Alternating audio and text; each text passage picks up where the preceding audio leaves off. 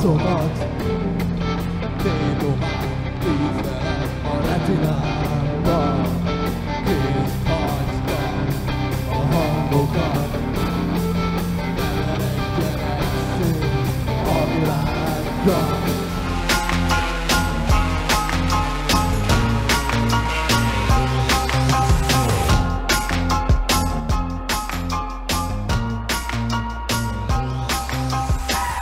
Üdvözlöm a múzsa kedves nézőit!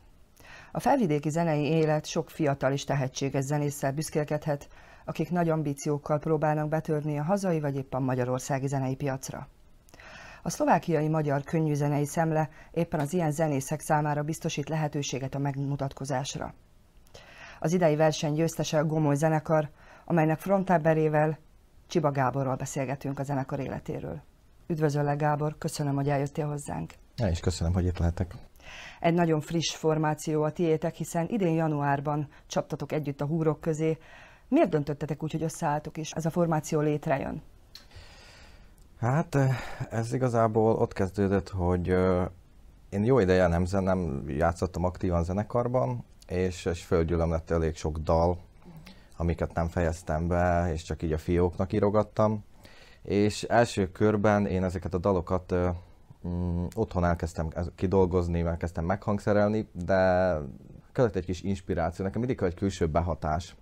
És mi volt ez a külső behatás? Mert ugye az öcséd az egyik ö, zenekartag, ő, ő is hatással volt rád? Ö, lehetséges, én, inkább én nekem szükségem van a, zen, a zenei alkotásban szükségem van val, mások véleményére, vagy, vagy valakiknek, egy ilyen, hogy, hogyha én eljátszok valamit, akkor úgy vagyok vele, hogy ez jó, vagy nem jó, hogy egy, kapjak egy reakciót rá. Kell a visszaigazolás, ez végül is érthető. Igen, vagy pedig azt mondják, hogy ne, próbáljuk meg így, vagy próbáljuk meg úgy, és akkor, és akkor szerintem azokból a dalokból, amiket, amikkel én akkor elkezdtem foglalkozni, azokból a próbákon, próbák alatt már együtt sokkal jobb dalok születtek, szóval, szóval átalakultak úgy, hogy én arra nem is gondoltam volna, hogy wow, ezt is, ezt is kipróbálhattuk, kipróbálhattam volna. Úgyhogy nekem köllött ez, és próbáltam olyan embereket keresni a zenekarba, akikkel tudtam, hogy zeneileg is egy hullámhosszon vagyok, meg emberileg is, mert szerintem egy zenekarnál fontos, hogy ha hosszú távon együtt akar működni, akkor, akkor azok az emberek kitartóan egy célt tudjanak követni, és hát igen, így, így nekem adta, hogy az öcsém, öcsém, öcsém, öcsémet hívtam basszusgitárosnak a zenekarba, barát Lacit hívtam gitározni, a Somoré Babadara zenekarnak a frontembere volt, vagy még jelenleg is az. És, és a Méri, Méri Dávidot hívtam dobolni, aki pedig, akivel pedig én meg, még nagyon régen zenéltem együtt, úgyhogy mi, mi, már, mi már közösen zenéltünk, és a többiekkel még nem játszottam együtt, úgyhogy ez ilyen újdonság volt. Szóval mindenki a zenekar megszületés előtt játszott más formációban. Milyen stílus dominált az előző zenekarokban? Ki mit hozott magával? hát Laci, ő, ő, ilyen, ő ilyen keményebb metal, metal szférából érkezik. Méri Dávid, ő, ő rengeteg formációban játszott, úgyhogy ő, ő hozott innen is, onnan is. Szeretem, hogy mindegyikük hogy nem, nem, ők nem zárkoznak el attól, hogy valami újdonságot, vagy valami, valami inspiratív dolgot kipróbáljanak. Tudtam róluk, hogy ha együtt elkezdünk dolgozni, akkor, akkor nyitottak lesznek bármilyen ötletre. Szóval, ha megkérdezem tőled, hogy a zenekar milyen zenei stílust képvisel, nem tudsz rá válaszolni? Hát szerintem a mai világban ezt már annyira nehéz Igen. megfogalmazni, hogy meg szokják kérdezni, akkor azt szokom mondani, hogy ez ilyen rockzene. nem tudom, mert nem tudom már annyira specifikálni, azt mondhassuk, hogy grunge, vagy nem is tudom, hogy, hogy, hogy most erre mit, mit, mit tudnék. Annyira nem szeretném beskatujázni, mert, mert jobb, hogyha nyitott, nyitott egy zenekar más stílusokra, vagy Igen. más ötletekre, úgyhogy... Ezt teszi színessé az egészet. Mm. A szlovákiai magyar könnyűzenei szemleversenyén ugye ti bizonyultatok a legjobbnak, azt viszont talán kevesen tudják, hogy az volt az első élő fellépésetek is nyerni tudtatok. Hogyan éltétek ezt meg? Hát mm, abszolút nem számítottunk rá. Mi, hát érdekes volt, főleg úgy, hogy én és a Laci sajnos nem tudtunk ott maradni a végéig, uh-huh. úgyhogy minket csak felhívott az öcsém, és mondta, hogy hát amúgy megnyertük, és mondtam, hogy wow, hát, hát szuper. Én meg soha nem voltam tehetségkutatón, úgyhogy fura úgy játszani, hogy a közönség, tudod, hogy a közönséged az nem bulizni jött, hanem ő téged úgy, úgy vizslat, hogy, hogy, hogy, hogy figyel téged, és, és az egy kicsit frusztráló valamilyen szinten, de, de úgy jöttünk le a színpadról utána, hogy ez úgy tök jó volt. És van miből táplálkozni, mert ugye azóta megjártátok már a következő fordulót is, biztos tudtatok mit elhozni, tanulság mindig akad. Persze, hogy persze, hogy hát az a tanulság, hogy a fő tanulságot azt mondtuk le, hogy, hogy nem hiszem, hogy a zenekarnak ez lenne a profilja, hogy mi tehetségkutatóról tehetségkutatóra Mhm. járjunk. Mi inkább, a, mi inkább szeretnénk koncertezni. A húsvérkoncert azért az semmire sem cserélhető, igaz? Igen, igen, igen. Úgyhogy én, én szerint, mi szerintem ezt, a, ezt be is fejeztük, ezt a pályafutásunkat a tehetségkutatókkal. Egy korábbi interjúdban így nyilatkoztál, próbálok szó szerint fogalmazni, a zenénk egy kicsit kopott, recsegős, nem kristálytiszta, akár egy analóg fotó. Sokat mondó, de mégsem. Mit akar mindez? Mit, mit szerettél volna ezzel mondani? A zenénk nincs egy patika mérlegen kimérve, hogy, hogy most mi a trend, mi a menő, és nincs pontosan kitalálva minden. Vannak dalok, ami, amiknek, aminek egy része így nyitott is, ami úgy vagyunk, hogy azt majd a koncert adja, hogy, Szuper. hogy hogyan gradálódik a dal.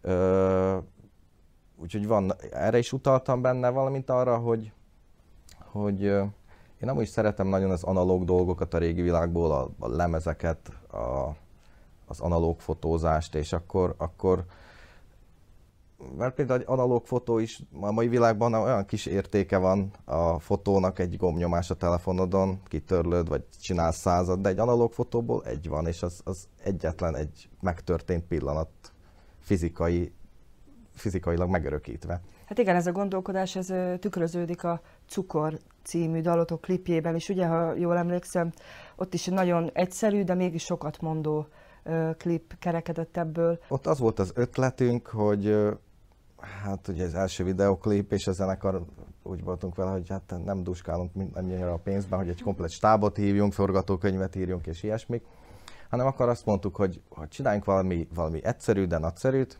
és ott igazából az történt, hogy én szerettem volna, mivel elég erős a szöveg, szerintem annak a dalnak a legerősebb a szövege az, a- az LP-n szereplő dalok közül, akkor azt mondtam, hogy a szöveg mindenképp olvasható legyen a klipben, úgyhogy valami szöveges klippen gondolkoztunk, és Dávid hozta föl, hogyha mi lenne, hogyha ez egy ilyen, ilyen kiíródna ez a szöveg, egy homokírásos dolgot vetett be.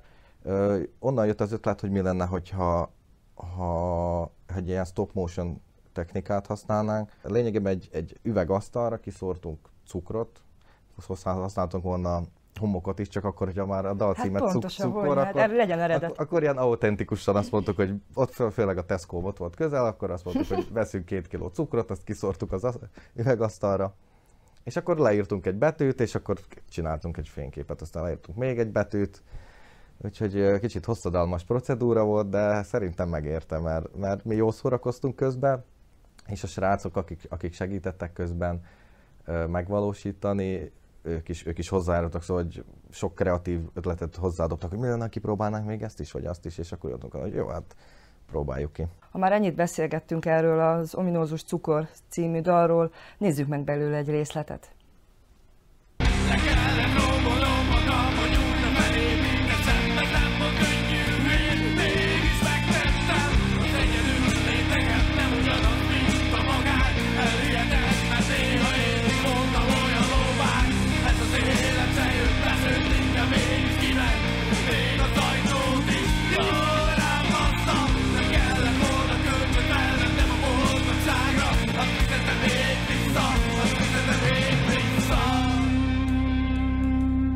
Említetted az LP lemezt, ami ugye júniusban jelent meg, négy számot tartalmaz.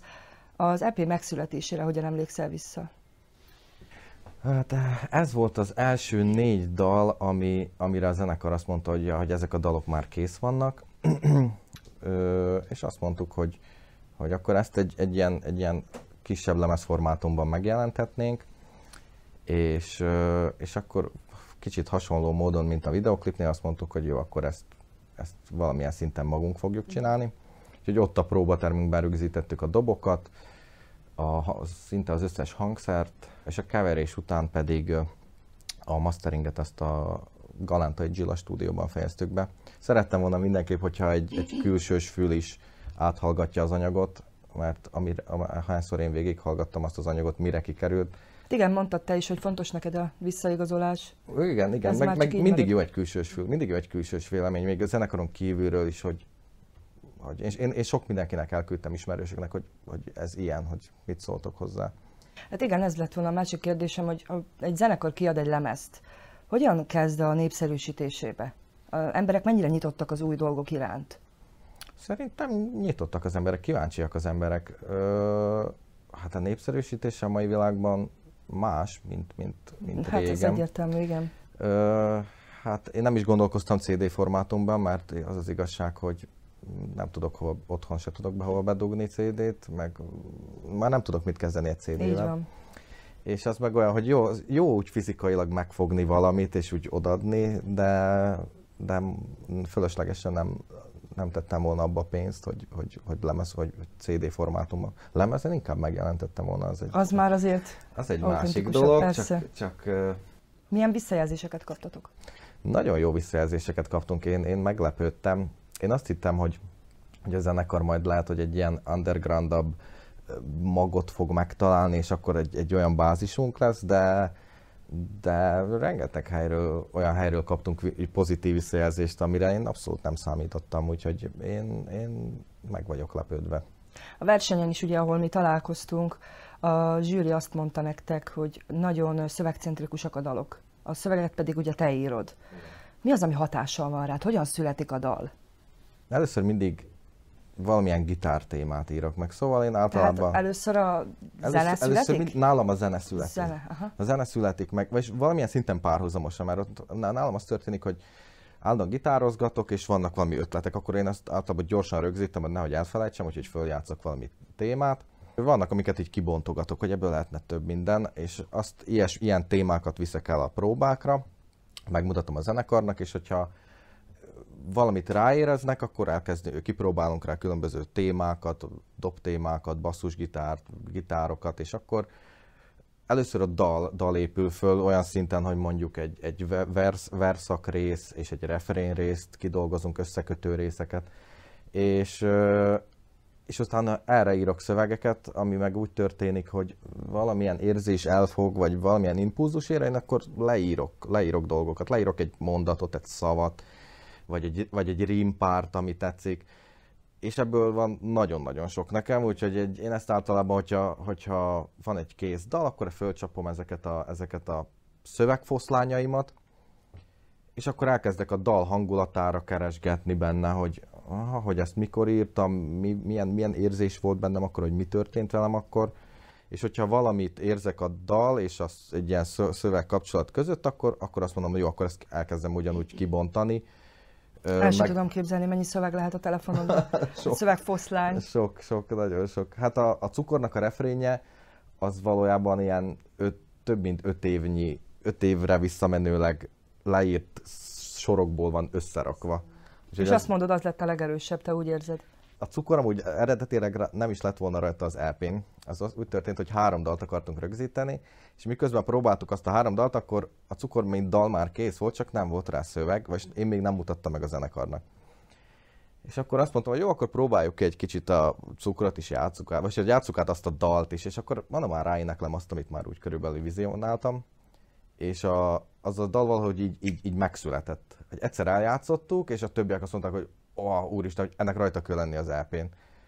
És akkor még csak talán egy verszak, és a, és a refrén volt meg, és mondtam, hogy jó, de akkor, akkor, a ref, akkor, még, akkor még valahogy gyorsan meg kell csinálnom a verszakokat is, de valahogy, valahogy az is úgy, úgy megtörtént, úgy, úgy kifolyt belőlem az összes verszak, ami összekötötte a refréneket.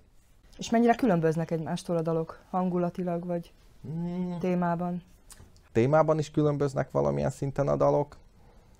A Létre a Holdig az egy, az egy, egy ilyen lassabb, melankólikusabb dal. A Cukor az egy, az egy elég erőteljes dal. A, a Skatujám az...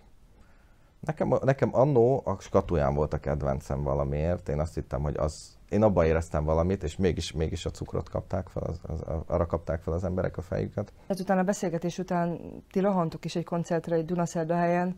Mennyi koncert lehetőségetek volt? januárban jött létre a zenekar, és, és júniusban jelent meg az EP-nk. ami azt jelenti, hogy elég nehézkes bekerülni különböző rendezvényekre, hogyha, hogyha, hogyha még nincs hangkordozód, és így tovább.